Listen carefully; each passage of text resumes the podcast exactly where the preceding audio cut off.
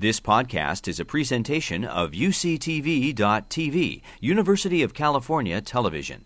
Like what you learn? Help others discover UCTV podcasts by leaving a comment or rating in iTunes.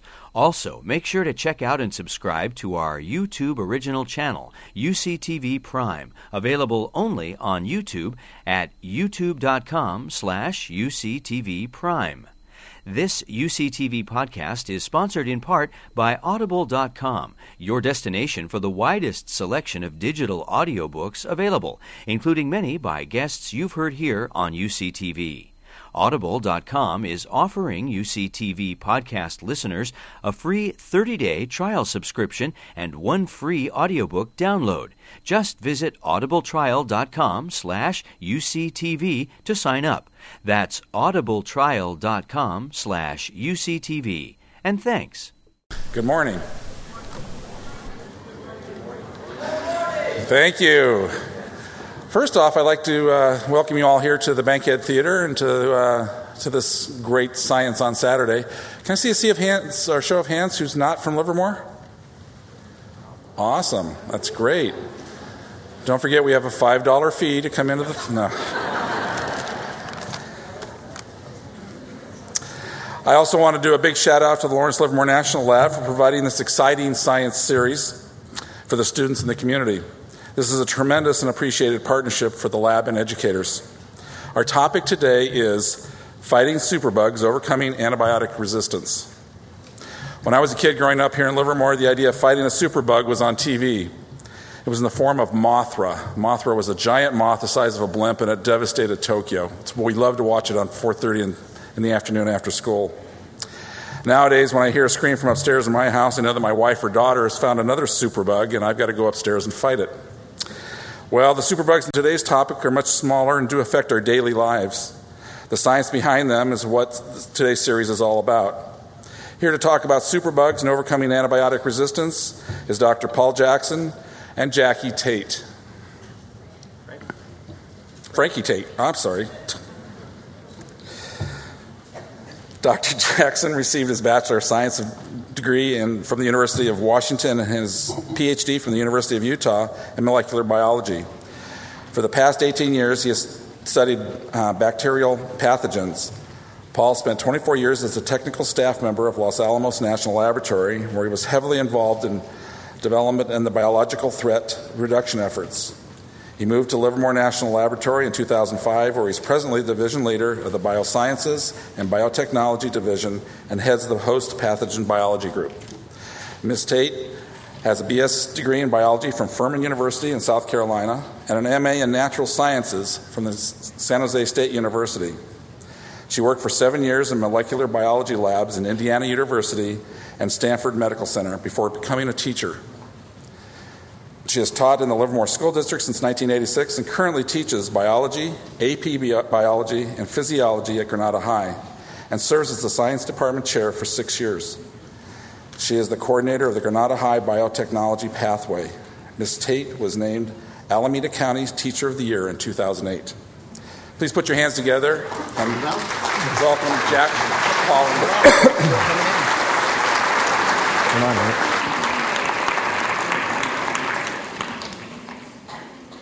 Good morning. So how many people came from out of town again? Wow. Thank you. Uh, this morning I'm going to talk about uh, a, a, topic that actually uh, impacts all of you, and it has to do with uh, bacteria, not viruses, but bacteria that are resistant to different antibiotics and, uh, and sometimes multiple antibiotics. Uh, and as we get into the talk, you'll understand what I'm talking about here. But I'm going to start the talk with some questions for you. What I'm going to do is I'm going to have, I'll put a question up on the, on the board here. Don't yell out the answer. I'm going to throw something out. Whoever catches the toy has the right to answer that question. If you don't answer it correctly, you've got to t- throw the toy to somebody else.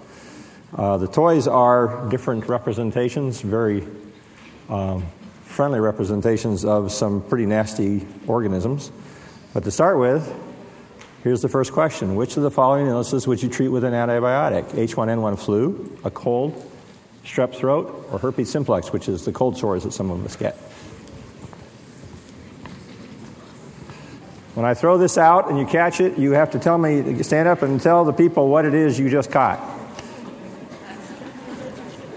Last one I dropped. Which one? Throw it somebody else. Good.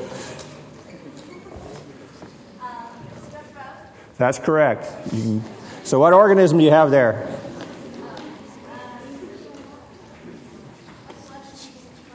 It's a flesh eating bacterium. It's not what causes strep throat. That's an listeria, I would think. Okay, the answer is strep throat. And the reason for that is because it's caused by a bacterium, and, and antibiotics work against bacteria, not viruses. Uh, H1N1 uh, is caused by a flu virus. Uh, most colds are caused by uh, rhinoviruses in your sinuses and, and, and uh, that part of your body. Herpes simplex is caused by a virus that gets into your nervous system, actually, and then will live there and comes out when it's induced and uh, causes the cold sores that some of us get. Uh, there are other kinds of uh, herpes viruses that cause other kinds of diseases, but they are viruses. Bacterial infections are the only kinds of infections that can be treated with antibiotics. There are antiviral compounds out there, but we're not talking about those. I had a question after the first one what's the difference? Well, a virus actually goes into the host cell and uses the host cell to make the machinery of the host cell to make new viruses and, and, and is passed along that way. A bacterium actually is a self enclosed organism that has all its needs uh, to reproduce itself and to do its metabolism pretty much internally. It, will get some things from the host, but it's a, it's a freely living, independent organism. And it can live inside cells too, but it is an organism in itself. Okay, the second question.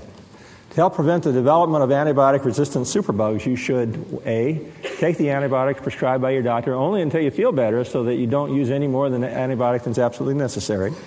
B, keep a store of antibiotics at home and take them as soon as you begin to feel sick. C, take antibiotics only when you have a bacterial infection and take all the antibiotics prescribed. Or D, use an antibacterial soap regularly. This time I'm going to throw a t shirt, I think. I can go further with a t shirt. She catch it? Which is it? You, take a guess.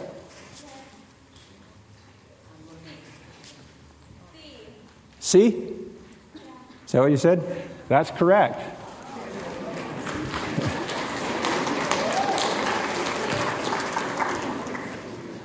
Okay, the reason it's important to take all the antibiotics that are prescribed is because not doing so is one of the reasons we get resistance. Uh, it's actually more common in the um, some of the really nasty long-term disease like tuberculosis and things where people will take the antibiotic, they start feeling better, and then they quit taking the drug because the drugs have some side effects too.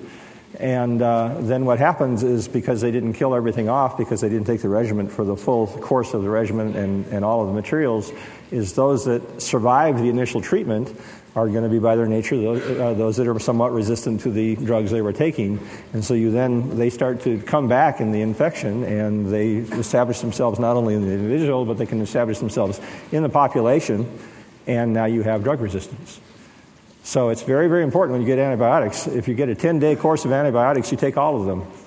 And you take them when you're supposed to take them, or they may not work the way they're supposed to.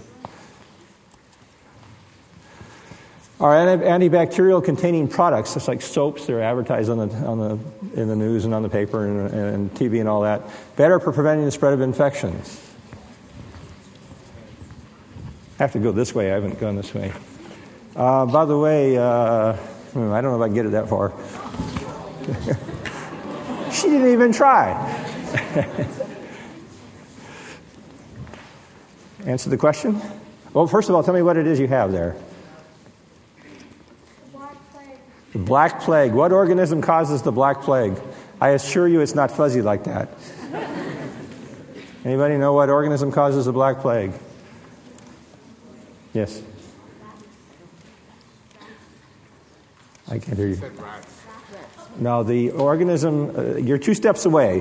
The rats carry the fleas. The fleas get infected with the bacterium. The fleas become very, very hungry and therefore go, because the bacterium blocks their gut, so they become ravenously hungry. They go and infect or bite organisms that they normally don't wouldn't bite, i.e., humans, and they transmit the disease that way. But the disease is caused by a bacterium. What is it?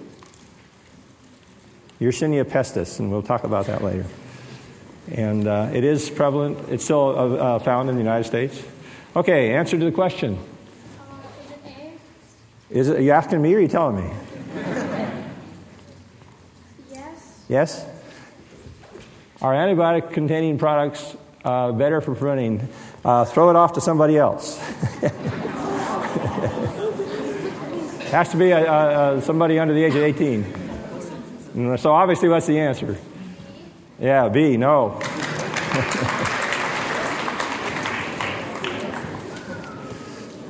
the reason that it's no is that, uh, first of all, most of the soaps and things we have out there are perfectly good at killing or at least removing the bacteria uh, from, uh, from dishes and from your hands and so on and so forth. Uh, actually, uh, detergents, uh, you know, hand soap and, and particularly dish soap is very, very good at, at, at as an antibacterial agent without adding anything to it. You don't need this. Uh, the other thing is, quite frankly, you've heard of level, uh, you know, BSL2 and BSL3 and BSL4 laboratories. What kind of disinfectant do you think we use in a BSL3 laboratory? It's bleach. 10% solution of bleach. Best disinfectant around. Kills almost anything. Now, what's in the, a lot of these soaps? They put alcohol in them. Actually, um, for example, I work on anthrax. And anthrax forms spores. And guess how you purify the spores? You wash them in acetone or alcohol. Doesn't kill them at all.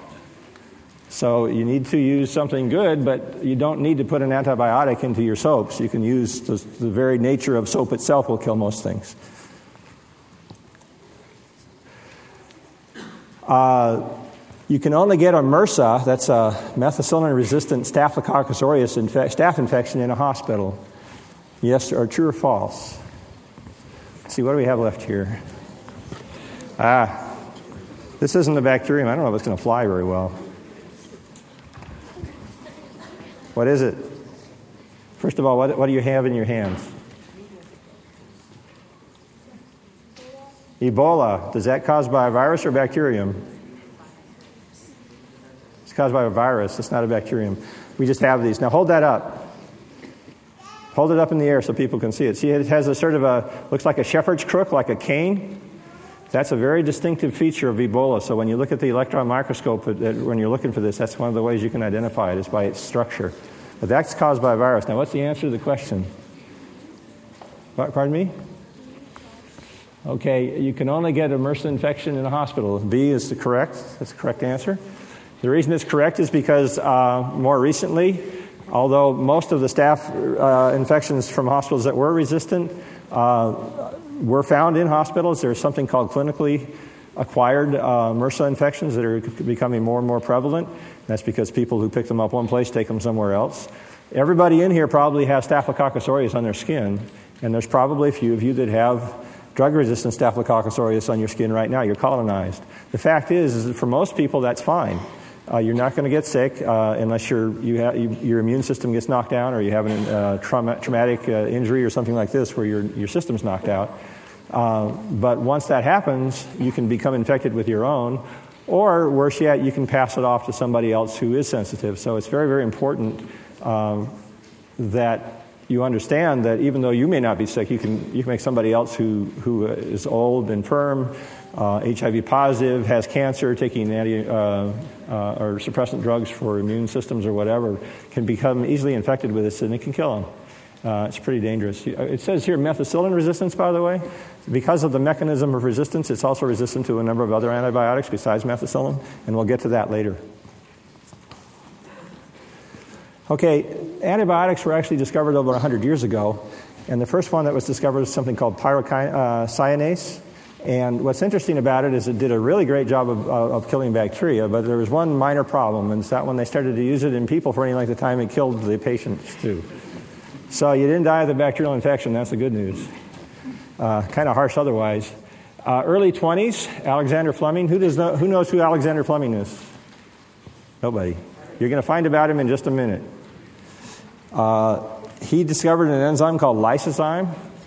And where does lysozyme come from? Some of you guys had them for breakfast this morning. Eggs.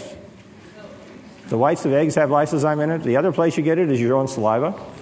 In fact, it's part of the innate immune system that uh, all um, higher organisms have. Uh, it's the first thing in non specific defense against bacteria.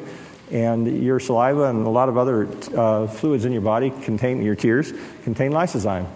And uh, unfortunately, it's not a very good antibiotic to use in, in, because in large amounts it's toxic. And so you can't just inject somebody with it. Uh, so that was uh, early 1920s. Alexander Fleming discovered that. And he also discovered something a little bit more important called penicillin a few years later. And uh, penicillin is still used today in different forms. But what's interesting about this, and I'll get to it on the next slide, is how he discovered it. Now, you have to understand, first of all, this, this what you see here is bacteria growing on a plate here. And then what you have here is a round colony of fungus growing on the plate, and that's a penicillium fungus here. And what's important here is if you notice this clear zone between the bacteria and the fungus, and that's because this, this fungus has to compete for its nutrients in that plate or wherever else it lives by competing with bacteria that are out there. And what what's happening here is it's putting out an inhibitory pro, uh, compound here called penicillin that keeps these bacteria from growing close by to it so it can actually compete better for its own resources. And that's what's happening in the environment all the time. A lot of the antibiotics, as you're going to see, come from natural sources, they come out of the environment. So you can see this clear zone, that's the zone of inhibition, that's actually a zone of death because the penicillin actually kills the cells in this particular case. Now, how did he discover this? He did it by doing bad science. He did something that I would throw people out of my lab if they did. And what he did is he, he did some plates, left them on the bench open, petri dish open on the bench, and went on vacation. Uh, you wouldn't work in my lab very long if you did that. Uh, basically, when he returned, what he found is there's a mold growing on the plate, similar to that last slide. And what he found uh, was that the area around the mold had inhibited all the bacteria that were growing on the plate when he left. So by accident, and this is not normally how you do science because normally you get your discovery by doing a lot of really mundane, grinded out grunt work, and then you get some nice results. But the actual getting there isn't always all that much fun. Well, he just came back from vacation. I've never come back from vacation and had anything good happen. Usually something bad happens when you come back from vacation. Anyway, he was not able to actually purify the penicillin himself, but he gave it out to a lot of other people, and one of those people was this uh, Howard Florey. Uh, in Australia who was able to purify us very small amounts and uh, found it was very, very potent material uh, and would kill a lot of different bacteria. However, penicillin was not the first clinically important antibiotic. The first one that was really out there was discovered by a guy named Rene Dubos, and you might know him better from uh, this phrase think globally, act locally, which has to do with how you really get things done in the world.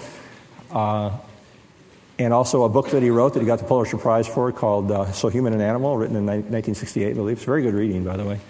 But anyway, he discovered and isolated this gramicidin, uh, antibiotic, and it was the first one that was actually used in early World War II. Um, and it proved to be highly effective in treating wounds and ulcers. And so, you know, people say, well, penicillin was the first one. It was the first one discovered that was useful, but it wasn't the first one out there.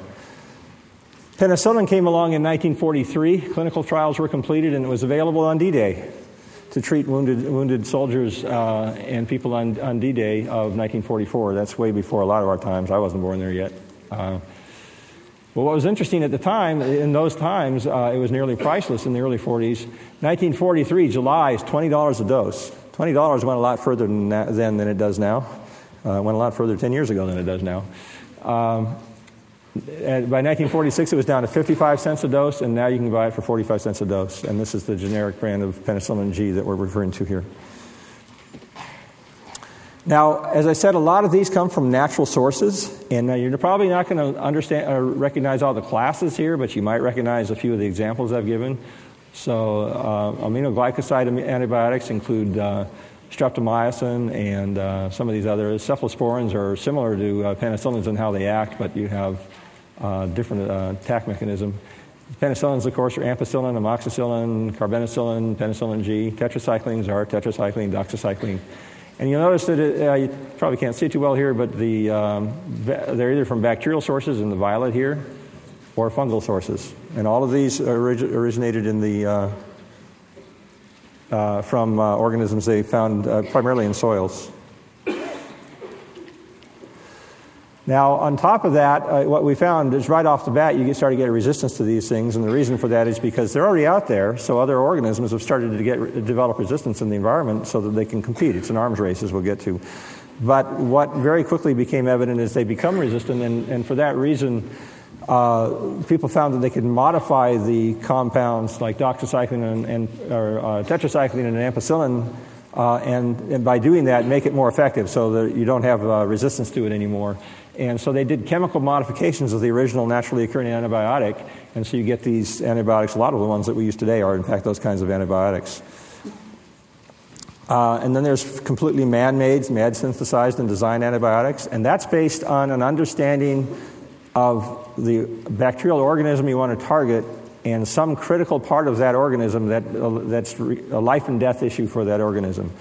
In particular, ciprofloxacin attacks DNA replication. If you can't replicate your DNA, you can't divide. You can't divide, you're no longer an issue from a uh, pathogenic standpoint. Uh, now, this new drug here, uh, uh, Zyvox, it was developed specifically because there are strains out there that are resistant to almost everything. And this is the, considered the drug of last resort, even when you have resistance to vancomycin, which was the drug of last resort. This would be the drug they give you. Now, the reason they don't give you this as a first resort is because, one, they need drugs like for a last resort. The other is these drugs usually have very nasty side effects. So they're, they're uh, often given intravenously and they're also given under strict supervision because they may destroy your kidneys or destroy your liver if you take them in the wrong way. So there's always a, there's an off, there, there's a play here. If you don't need to take it, don't take it for that reason too, because you can get sick from uh, the side effect that the antibiotic might have. Now, I'm going to go through some mechanisms here, and you're going to see some round circles pop up here on the screen, and we're going to talk about the mechanisms by which antibiotics work. And the first one that comes up here with the red circle is uh, protein synthesis. And in this particular case, these antibiotics attack the large subunit of the ribosomes. The ribosomes are part of the machinery that produce proteins in the cell. If you can't produce proteins, you can't survive. Uh, there's another class of, of uh, protein synthesis inhibitors they attack the small subunit. So even though they attack protein synthesis, if you become resistant to, resistant to these, these will work because they attack a different part of the cell.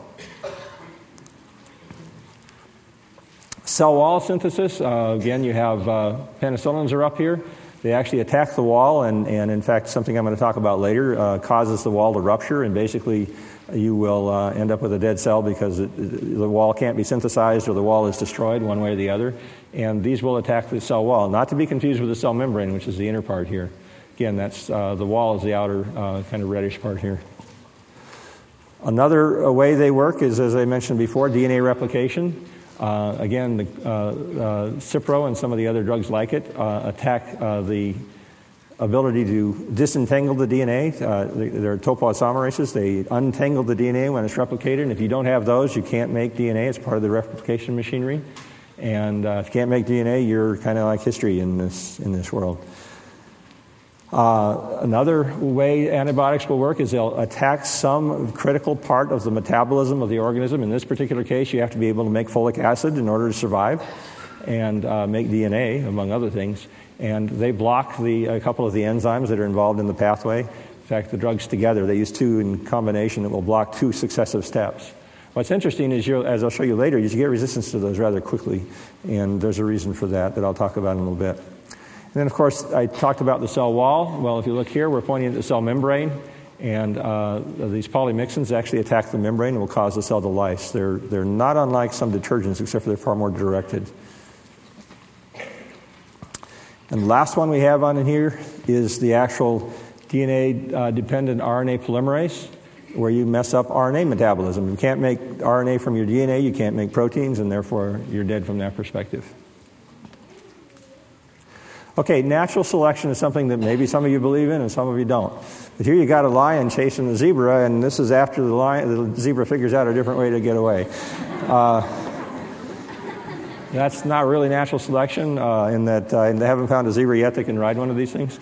Uh, but the fact is, is that uh, in the bacterial world in particular, it's really obvious what selection is about. Is because if you're exposed to something, you either die or don't, and if you don't, you continue to propagate. If you do, you're out of the picture. Simple as that. So, if you think about the soil out there, or even water environments and such, uh, William Metcalf put it well. It's like chemical warfare between bacteria. In three, three and a half billion years of evolution, they have come up with a lot of ways to kill each other. And that's because, in order to survive, they've got to have some sort of advantage out there. They're all competing for the same nutrients. And so, those that can compete better for, by whatever mechanisms uh, Alternative, uh, on the other side of that, though, is if, if you can defeat the mechanism that somebody else is using to kill you, then you have an advantage over that organism again. So, for example, if you're a fungi and you're making penicillin, you have an advantage until some penicillin resistant bacteria come around, and then they're not going to be bothered by your being there. What's important about this, the implication is that the genes that are in, involved in resistance are already out there. They're not in pathogens necessarily, but they're already out there in the, in the environment. They're already there because they've been there for millions of years. It's just a matter that most pathogens, until recently, have never seen antibiotics, and therefore there was no advantageous reason to carry these genes. So, with that, we're going to have a little demonstration. This is Frankie Tate uh, uh, from Granada High School.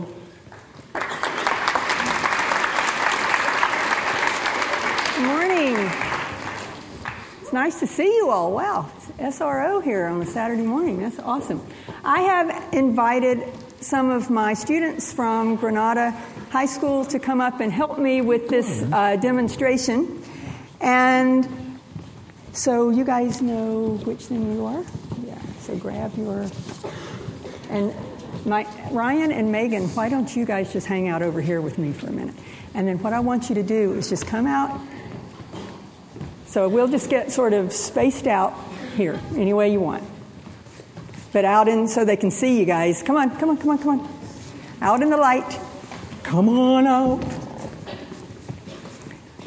Okay, and just kind of space yourselves, stagger yourselves out in a group. We didn't really have a stage quite the size of the bankhead to go over this.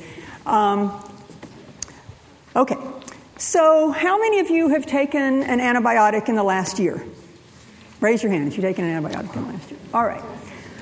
Um, how many of you took the antibiotic as the doctor instructed and you completed the prescription? Very good. Very good. Okay, so what we're modeling here is um, an infection of some sort, somewhere in a, an individual's um, body. And these students here represent the population of bacteria that are causing the infection. Now, you'll notice that they are very similar. They're the same type of bacterium, but there's variation in the population. They aren't all exactly the same. Just like we have variation amongst ourselves. In all traits, there's variation in populations. And so you have this infection, doctor prescribes the antibiotic, says take this antibiotic for 10 days. So we have some antibiotics here that are going to come in and they are going to attack the bacteria.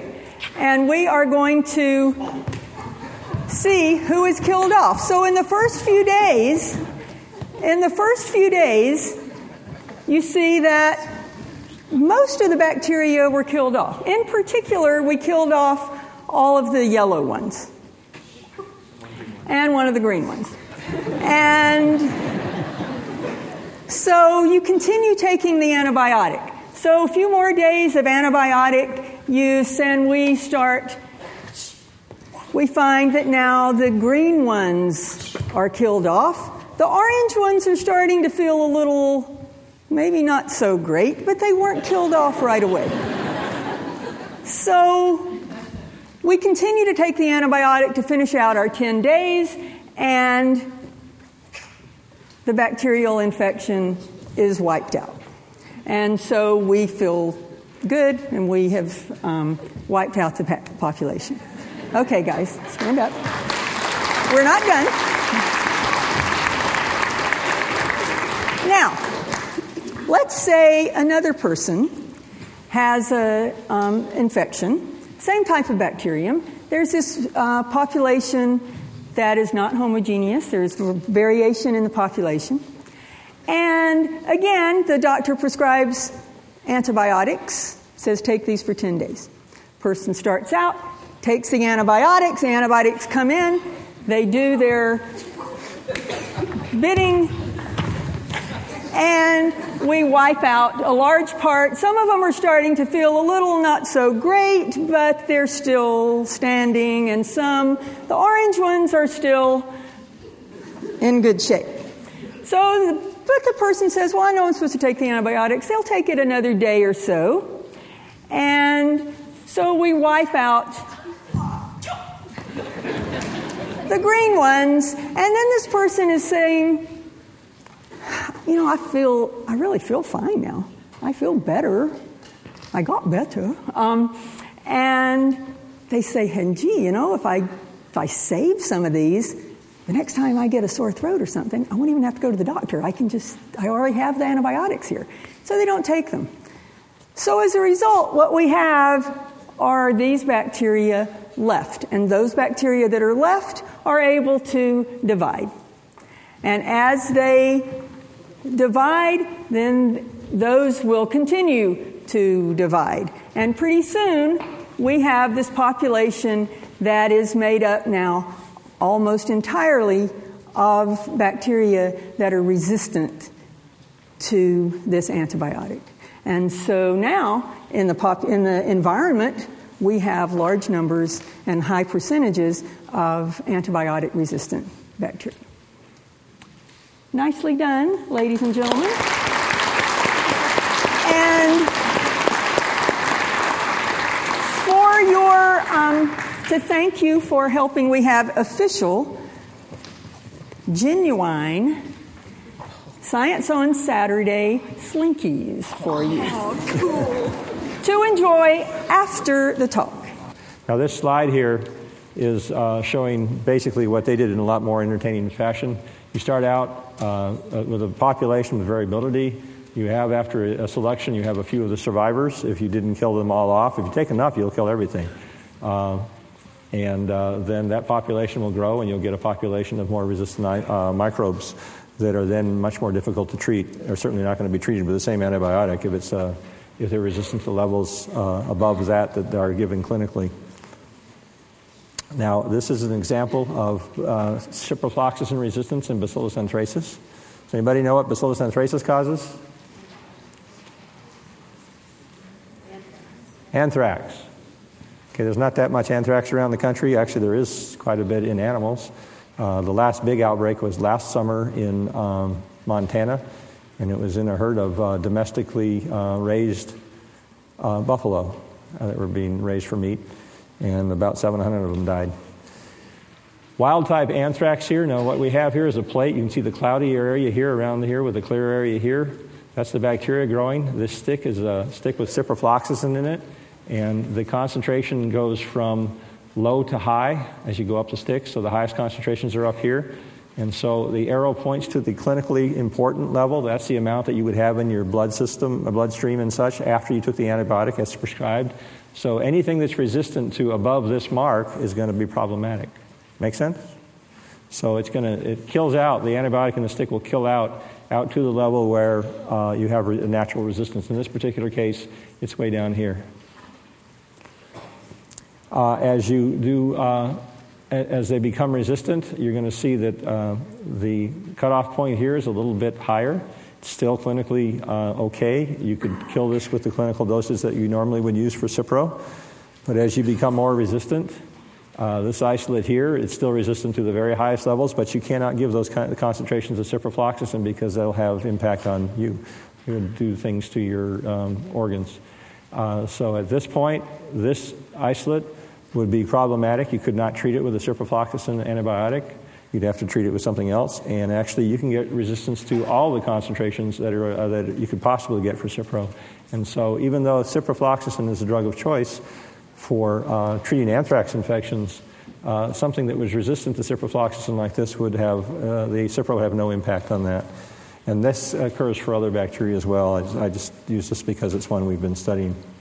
Now, I had the slide up before of the mechanisms of how the antibiotics work. So, if you think about how the antibiotics work, you can start to think about how you become resistant. And um, again, the, circle here uh, shows uh, the modification of the target enzyme. Again, ciprofloxacin resistance occurs because cipro attacks topoisomerases, they're part of DNA replication process, and, they, and um, the bacterium just mutates its uh, topoisomerase protein so that it no longer binds to the cipro, so the cipro has no impact on it. Another mechanism, uh, again circled here, uh, has to do with overproduction of the target enzyme. Now, a lot of things will target protein synthesis and they'll target some part of protein synthesis. But what the cell does is they just make more of that. So, for example, if you have protein A and it's being hit by uh, antibiotic B and you have a certain amount of, A, of B coming into the cell, you just make more of A. And so there's so much there that it overwhelms the antibiotic, and you still can continue to grow in the presence of what would normally be a, uh, an effective dose of antibiotic. Another, and this is where uh, penicillinases come in. There's, uh, they're called beta lactamases, and they're produced. All organisms have them, by the way. It's just about how they're expressed. If penicillin comes into the cell and, and you express your beta, uh, the bacterium expresses the, the beta lactamases properly, it'll destroy the penicillin. Penicillin doesn't work. A similar uh, mechanism is to just modify it, so you chemically uh, modify it. You can put a methyl group or something like that on the antibiotic as it comes in, and, and it no longer functions. You destroy its function by modifying it chemically. And um, again, penicillin, uh, there's uh, uh, penicillin acetylases that actually put a, a, a, chemical group on the side of the penicillin so it can no longer function, and therefore you have resistance to penicillin in the bug that can do that. Uh, one of the obvious ones is don't let the stuff in just basically block it from getting in through the cell, and there are mechanisms that do that, so the antibiotic cannot get through the cell wall or the cell membrane. And the most important and most uh, dangerous one is this efflux pump. The, the, antibiotic comes in and gets pumped right back out. So the pumps work fast enough to keep the antibiotic uh, out at concentrations you would normally use, and so they just pump it out as fast as it comes in. So it's like a sinking ship. If you have enough pumps, you can pump the water out even though there's holes. Now, what's dangerous here is that when you can pump one antibiotic, you can often pump a, a, two or three other kinds of antibiotics. So, this pump will give you multiple drug resistance. And in fact, methicillin resistance in the MRSA isolates is because of a pump like this in some cases. And when you have that pump working, not only are you resistant to methicillin, but you're resistant to a bunch of other drugs too, multiple drug resistant organism. The last one here is uh, to interfere with a, a, metabolic pathway. So, for example, I mentioned folic acid metabolism. Um, you can block folic acid metabolism at two steps, and, and, you, um, and you say, Well, I got it covered. Well, what the cell has figured out is another way to make folic acid.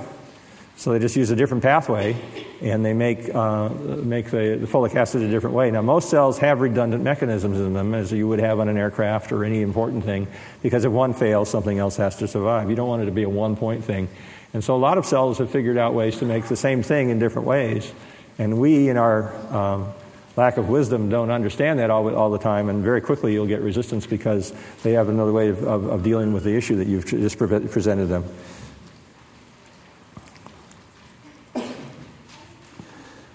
Okay, now we're going to get into a, a, the topic of, of, most importance here, and that has to do with the misuse of antibiotics.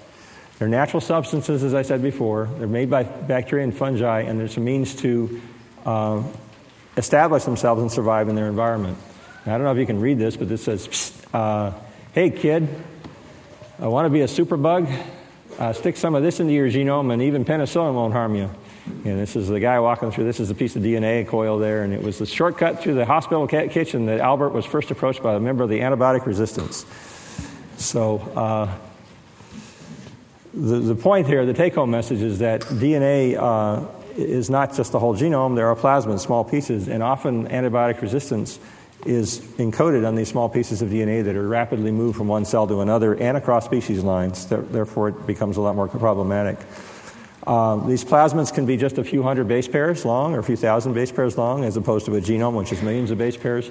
And they actually, the bacteria have mechanisms that will at least, um, in some cases, actively transfer these things. They have conjugation mechanisms that will actually move them from one species to another or between the same species. In some cases, they'll just pick it up passively, and, and once they get the DNA of it, if there's a selective pressure to keep it, then they may survive and keep it. And those that have picked it up, even though it might be one in a million, will be the ones that survive and can then uh, take over the population eventually.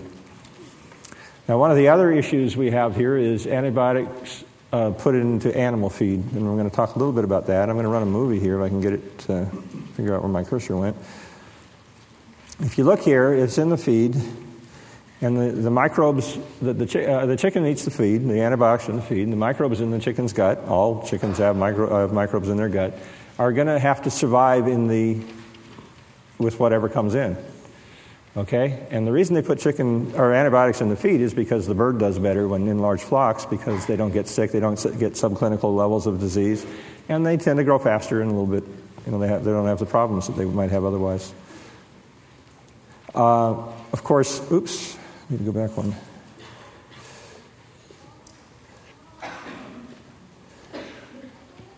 It's not going to run for me this time. Ran fine last time. Uh, so, yeah, here you go. Now the chickens do what chickens normally do, and they defecate into the soil. And so you've got chicken poop all over the place. And of course, there's bacteria in that that were um, now selected for resistance to the antibiotic in the feed. And now you've got a kid playing out there in the field, and uh, there's other organisms besides what was in the feces in the, in, in, the soil. And if you've ever been around a chicken farm, you'll know how fertile that soil is, right where chickens are. Uh, and uh, so there's obviously an, uh, the opportunity for exchange of resistance uh, mechanisms and plasmids. And so now you have uh, an antibiotic that may be no longer effective in the human case because something that came through a chicken and got passed onto a pathogen has now infected somebody. And to, you you say, well, that will never happen. But in fact, here's a case of where it did happen. This was in uh, Madagascar a few years ago. And what happened is a young boy was playing around in a chicken yard, and he got, he wasn't that young, he was about your age, 16. And he got plague, bubonic plague, almost killed him. They did miraculously survive. But when they treated him with antibiotics, they, they, used, they tried all eight of the antibiotics that you would normally use to treat plague, and none of them worked. And that was because this plague bacillus that was in there, this Yersinia pestis, had this plasmid, this piece of DNA in it, and it turns out that it, confers resistance to all eight of those antibiotics, all on one piece of DNA. Now, you don't have to have all of the antibiotics in the feed to get resistance to this because all you need is selection for resistance to one of those, and then if you get this plasmid, the rest come along for the ride. So even though you only had selection for one antibiotic that was in the feed, actually there were two in the feed, you, they picked up multi-drug resistance here because this plasmid moved from the E. coli, and this has been proven. They've actually done the test, and they show that this is an E. coli plasmid that was in the chickens, and they found it in the chicken in the soil there, and it moved into Yersinia pestis, which isn't that far away from E. coli phylogenetically and uh, you ended up with drug resistant plague. Now, everybody knows about plague and how many people died in the Middle Ages. But people say, we don't have plague in this country. Well, that's not exactly true. That map over here shows all the uh, uh, counties in the, in the western United States that since 1970 have had one or more plague, human plague cases. So, uh, plague's alive and well. Uh, if you, uh, we, I used to be in New Mexico, as you mentioned, and we had a T-shirt that says "New Mexico, land of the flea and home of the plague," and it, was, it had a flea with boots on it. It's a really good T-shirt, but they don't make it anymore. The state doesn't like it too much. So basically, it's very important to use antibiotics only when they're needed, and their misuse is a, can be a real problem because you get drug resistance, and not to mention the fact that if you don't need it, it can actually do harm to you too. A lot of these drugs, the best drug is no drug. If you can avoid taking it, don't take it. Uh, once an organism is resistant, it can pass that gene, those genes onto something else. And when it becomes resistant to one antibiotic, it may acquire resistance to others. So in that particular case, even though there was selection against, uh, for resistance against one antibiotic, actually two, it, be, it, picked up that plasmid, and because the resistance for those two was on that plasmid, and the other six came along for the ride, it's now resistant to everything. So, to summarize this part, don't ask your doctor for an antibiotic when you aren't feeling well. Tests will show whether you and likely need one. In fact, the vast majority of doctors, when surveyed, say they will give an antibiotic if the patient insists because it'll get the patient out of their hair. Um, in fact, they said 60% of uh, pediatricians who give uh, will give antibiotics for kids with colds and ear infections, even though in most cases they are not bacterial, they're viral. Uh, and so do take your, all the antibiotics prescribed by your doctor, as you saw up here. There's a reason for that. If you don't take the prescribed dosage, you may leave a few, and then those few can propagate, and you'll end up with a resistant population. Don't share your antibiotics. partly because they were given to you and you're not supposed to take them all. The other is if you give them to somebody else and it isn't an antibiotic that's uh, uh, effective against the, the illness that the person has, it's not going to do any good and you may delay their treatment. And do call your doctor if it doesn't work, because if it's a bacterial infection and it doesn't work, then you may have a resistant strain, in which case you want to get after that right away because people die by not getting that treatment quickly. Okay, uh, we talked about it in agriculture, and it's used live and well, and I'm not going to read that to you. You can look at that. But over here, you see a, this is a U.S. pig farm. Uh, you'll go into there, uh, even though the smell is a bit much, they're actually quite clean. But the bottom line is you have a lot of animals in a small, popula- a small space. And it's, very, it's like having all you guys. How'd you like to sleep in here tonight together? Wouldn't be much fun, would it? There's a reason that animals need some space. I mean, you have to have a limited amount of space. So we put in animals that would not normally be in that kind of space into a confined space. And of course, they're in a situation where they can pass uh, um, microbes around and so on and so forth. So they're, they're at higher risk of becoming infected with something. Uh, those who favor using antibiotics on the farm will say, well, we don't use the same antibiotics as you use in, uh, in human therapy. And they say that the microbes are different. Well, First of all, the argument about the microbes being different, we already talked about that because even though the microbe you got that became resistant may be different, it can pass that information onto something that is a pathogen in a human. That's already been demonstrated. Uh, the other point is that, you know, I, I, they say, well, they're using the different antibiotics. And I thought, well, you know, I know a lot about antibiotics. I'm trying to figure out what different ones they could be using that they wouldn't use in humans. And there are a few. But what's interesting about it is I actually had to go to the feed marketers and find, look at the ingredients and see what's in there and how much.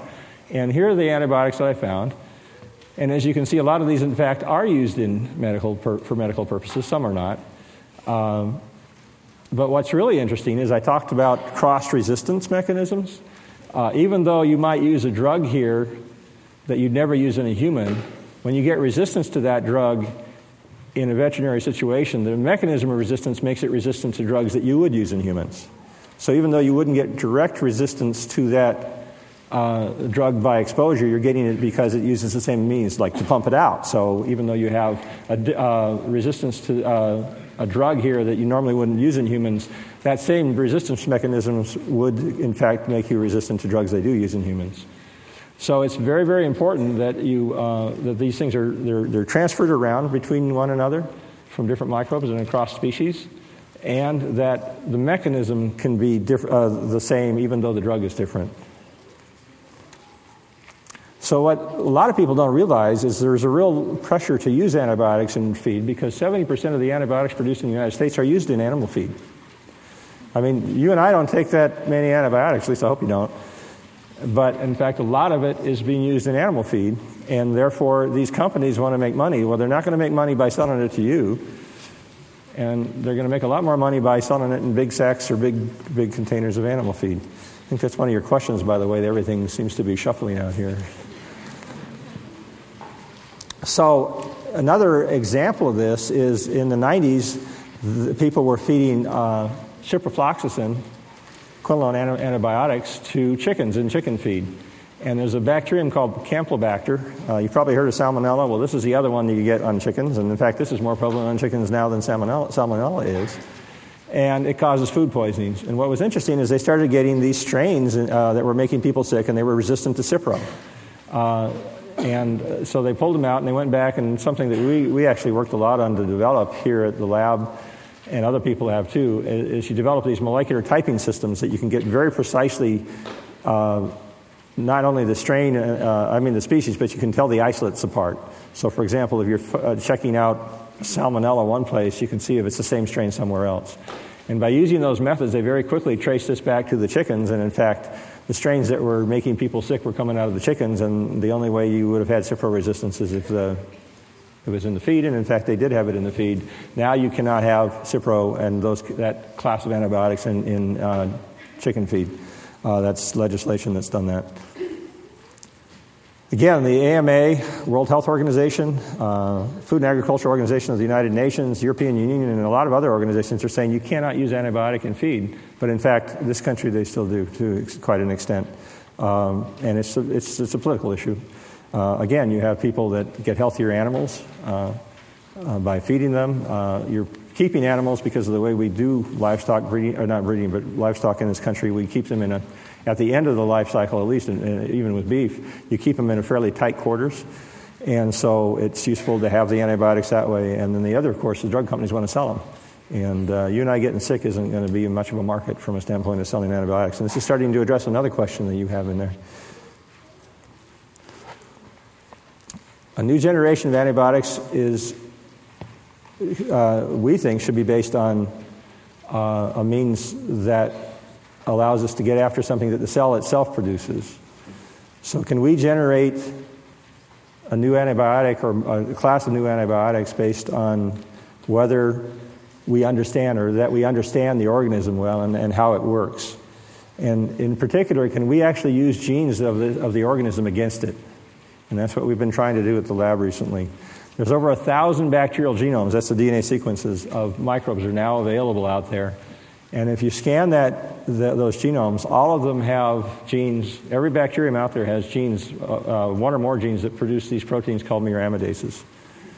There's four different kinds of muramidases, and most often they have all four. They usually have at least two of the four. So, what's a muramidase? Um, shows a little bit better here. Um, they're enzymes that are thought to be involved in cell wall metabolism. Now, think of the cell wall or the cell as a, as a balloon, a membrane balloon full of liquid with a, fishnet over the outside. In order to make new fishnet, you've got to make nicks in the old fishnet to open it up to synthesize new, and it typically synthesizes from the middle out. Oh, there's some young ones here today. That wasn't a cell phone, was it? so, these uh, proteins look like they provide a, a, uh, a, role in cell wall metabolism, particularly cell division, because in order to divide, you have to make new, uh, new cell wall. And so I, I uh, put this together last night. It's not as good as the one we have, but if you take this material, these muramidases, and introduce them in large amounts instead of the very tightly controlled amount that the cells make, uh, what you do is you start to introduce nicks into the cell wall not the membrane, the wall. And what happens is you get a bulge coming out of there eventually because the balloon inside has a lot more osmotic pressure, so it's pushing out and it's held against this, and it'll actually push out. And with time, more and more of the wall is being destroyed, and, and you're, more and more of this is pushing out. And ultimately, what you have is you're starting to get uh, release of liquids and such from the membrane because it's not being held the way it's supposed to and the cell wall will eventually lice. And, and basically, uh, uh, the wall comes off. Now you have this thing, and it'll just pop. And that's how it works. Now, there's some advantages to this, as I'll get into a little later. First of all, it doesn't go inside the cell, it attacks from the outside. And so the mechanisms of resistance you see of exclusion or pumping aren't going to work. The other the, uh, uh, mechanisms of modification aren't going to work either because it doesn't go into the cell, it, it, it's from the outside specifically. As I said, we think they're involved in regular cell metabolism. These are antibody based uh, identification of the muramidases, and as you see, the cells are getting ready to, ready to divide here. You have some of it around, but most of it's right at the division point. And we think what's happening is it's nicking the wall there in preparation for the enzymes to come in and make new wall. So they have to synthesize new wall out in order for that, for that to divide. So if you can't make wall, you're history because you can't divide if you can't make new wall. So we think that at least for now, they usually figure out a way around these. Eventually, the bugs do. But right now, it looks like these uh, muramidases may be a very good antibiotic. The other thing that's interesting is I mentioned lysozyme earlier. Well, that's actually an uh, uh, a muramidase. But unlike these muramidases, it does not have a specific recognition part to the protein. So this particular one we're working with will target the species and some very, very close relatives of that species only. It doesn't target everything else. So it's specific for a particular pathogen. And it's because it's, it's, a gene, it's made out of a gene that's encoded by that, that pathogen. It's, it's a gene that belongs to the pathogen. So what we've done is taken something that normally would function at very low levels and we produce a lot of it. We dump it on the cells and say, hey, eat this, and they die. So, um, and to give you an idea how we, we make this material, we actually do it in a test tube. We pull the gene out, and this particular one I'm going to show you about is from Bacillus anthracis, anthrax. We have some for quite a number of others too. So I get this to work. So what happens is we go after it, we go into the DNA, we know what gene we're after, so everybody knows about PCR if you've done any molecular classes. Um, you identify the gene and you amplify that gene out, So you get that little piece of gene and you stick it into one of those plasmids I was talking about. And that plasmid has all the information you need to replicate that in a test tube. So that has all the information that it needs. It goes into a test tube, literally a small tube like that. And uh, as, it, as the material is made, we purify it through a column. And here's some of the protein right here. And that's pretty pure stuff. We add that to the cells in very, very minute amounts, and the cells burst. And to show you that I'm not making this up, I'm going to show you a movie of that uh, shortly. But before I do that, I'll show you what happens to a culture. This is um, adding 2.5 micrograms per milliliter of the miraminidase to a culture that has approximately five, um, no, I'm sorry, uh, 500 million bacteria in it. And it'll clear the culture in about 15 minutes. So it'll go from 10 to the eighth bacteria to one or two in about 10 to 15 minutes.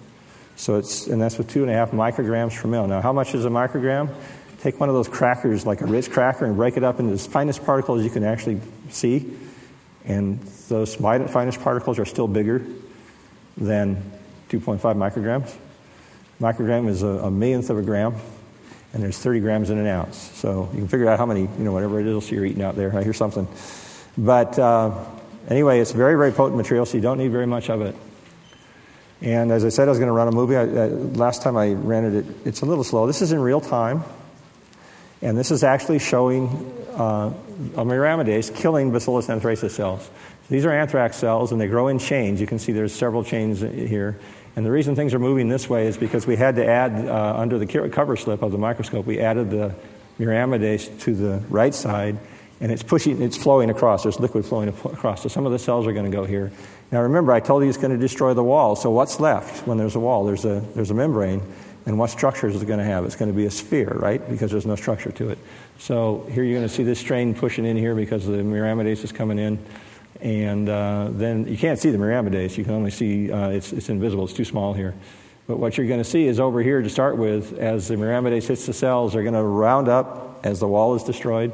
And there's the first one there. And uh, and once it does that, that cell, I have it under osmotic pressure so that it won't burst in this particular case. But they're basically dead cells at that point. So you're going to see some over here, and you can see this here. And, and, and these are, um, again, these are cells that would cause anthrax. And uh, I'll let it go a little while. Now, again, we make this in the test tube. We make, uh, just bench level, we make about six milligrams at a time. That doesn't sound like much, but six milligrams is a lot when you only need 2.5 micrograms to do something. So uh, actually, it should be relatively easy to scale up. The means we do scale up is all commercially available. It's out there. Buy all this stuff off the Roche, which is one of the companies here, uh, develops the kits that we use. And uh, so uh, the means to make this is there right, right today. Not only that, but you can go into the genomes and find the sequences for these and pull them out in about a week or so. And uh, so if you have something new, even if you didn't know what it was, you could take the genome uh, sequ- uh, and, and, actually, with the new sequencing technology, get enough sequence information in a couple of days, go find the miraminidase genes, and make the product in a couple of weeks. So we think that, in theory anyway, uh, you know, in practice, there's all kinds of regulations that you have to deal with. But um, in theory, certainly you can make something that could be usable in a very, very short period of time. Of course, you have to test it clinically and so on and so forth. Those take years. But producing the material, as you can see, they're all uh, I'm not going to go through the whole movie, but you can see that eventually every, every cell on this thing is going to be a dead cell, and that's by being treated with the miraminidase.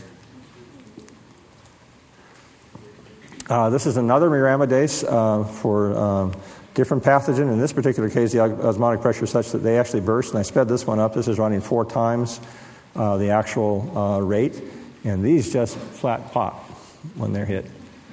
So uh, it's fairly potent material.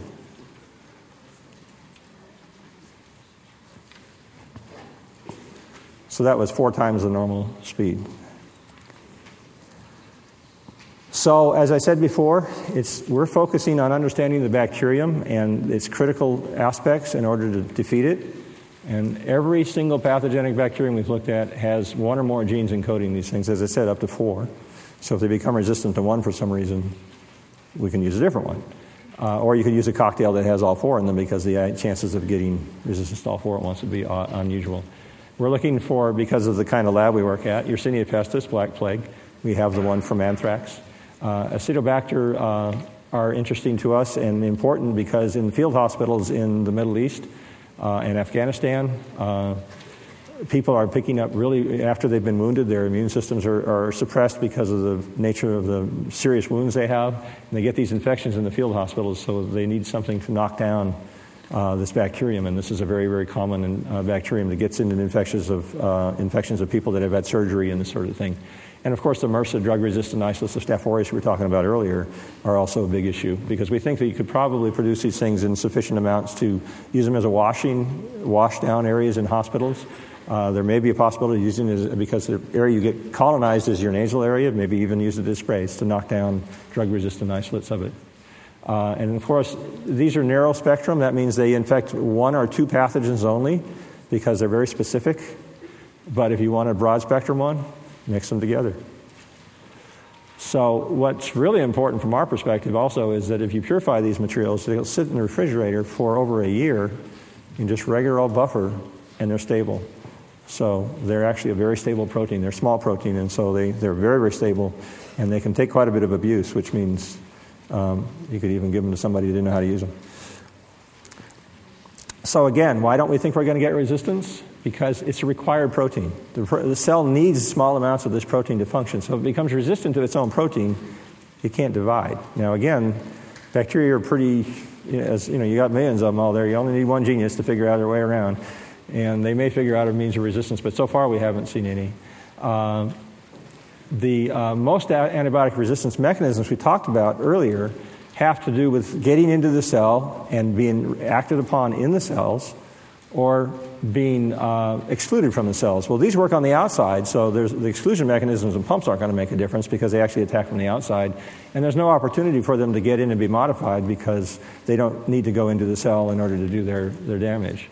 Uh, so, as I said here, they work from the exterior. Uh, to summarize, then, uh, natural antibiotics have been used by microbes to compete for resources for billions of years, so it's not terribly surprising that you have resistance out there. The mechanisms are already there. Uh, it's only been recently that humans have started to harness these to use them against pathogens, and so because the pathogens weren't, they don't live in the soil typically, some of them do, but not too many of them. They're not going to have mechanisms of resistance because they didn't need them. Until recently, uh, they weren't exposed, and so they didn't need them. But now that we're providing antibiotics in the environment in the form of therapeutics, animal feed, and such, you're getting the mechanisms picked up by organisms that didn't have them before, and therefore you're getting resistance into what we would consider clinically important microbes. Uh, the resistance mechanisms are, they're not, there's not just one mechanism. Uh, you can have modification of the, of the uh, target, you can have modification or destruction of the antibiotic, you can exclude it from the cell, or, uh, or you can actively pump it. And the pumping is very serious because when you get pumping for one antibiotic, it usually pumps other things, and so you get multiple drug resistance with the pumps. And that's what the MRSA idea is, uh, is about. Uh, the improper and overuse of antibiotics is resulting in increased resistance in human and bacterial populations, uh, human, animal, and, uh, human and animal bacterial populations. And uh, again, we have a, a, resource here that we can use. And in fact, back I think in the 90s, the uh, head of Health and Human Services stated that we've got bacterial disease licked, we've got it beat. And now we're getting a whole new uh, realm of resistant isolates out there. Um, some examples are uh, tuberculosis. There's uh, some really, really bad, uh, well, for those of you that are not old enough, in fact, even my, my lifetime, not too many people in the United States had tuberculosis, but it was called in the 1800s, it's called a disease called consumption. And a vast, a very large number of people died of that disease. And first they did, they, they, it, it, they uh, separated people that had it away from people that were healthy uh, once they figured out what the mechanism was. And then they had some drugs for it. But now we're getting some drugs that are very, very resistant uh, to the uh, tuberculosis bacterium. It's actually not a bacterium, it's smaller than that. Uh, and uh, the problem is not only are they multiply drug resistant, but for some reason they've picked up other traits that make them much more virulent than their original tuberculosis was uh, used to be.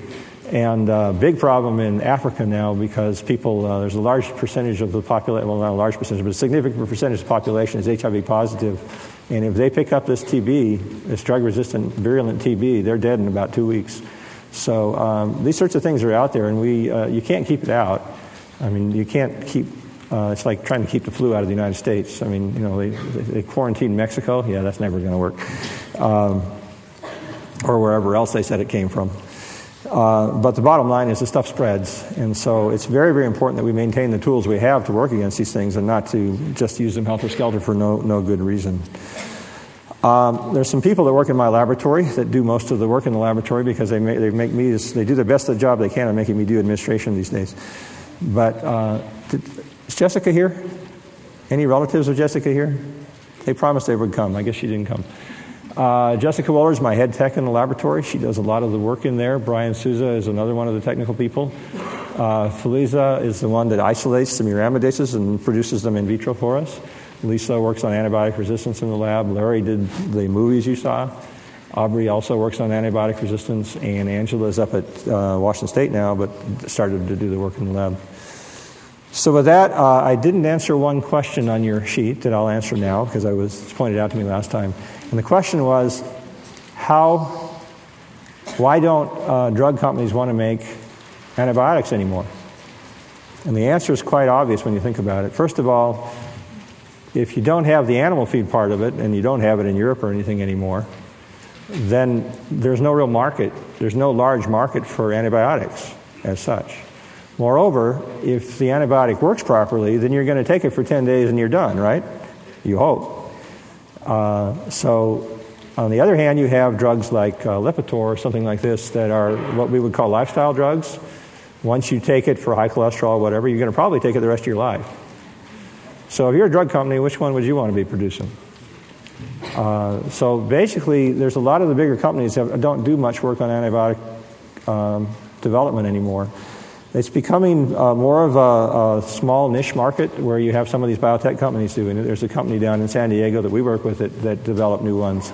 But it, the big pharmaceuticals aren't in the business of doing antibiotics because there's no money in antibiotics. Uh, if you get resistance in five or six years, you've got a worthless compound. Uh, so uh, that's basically the answer to that question. With that, I'll uh, open it up for questions, and thank you. You've been listening to a podcast by University of California Television. For more information about this program or UCTV, visit us online at uctv.tv.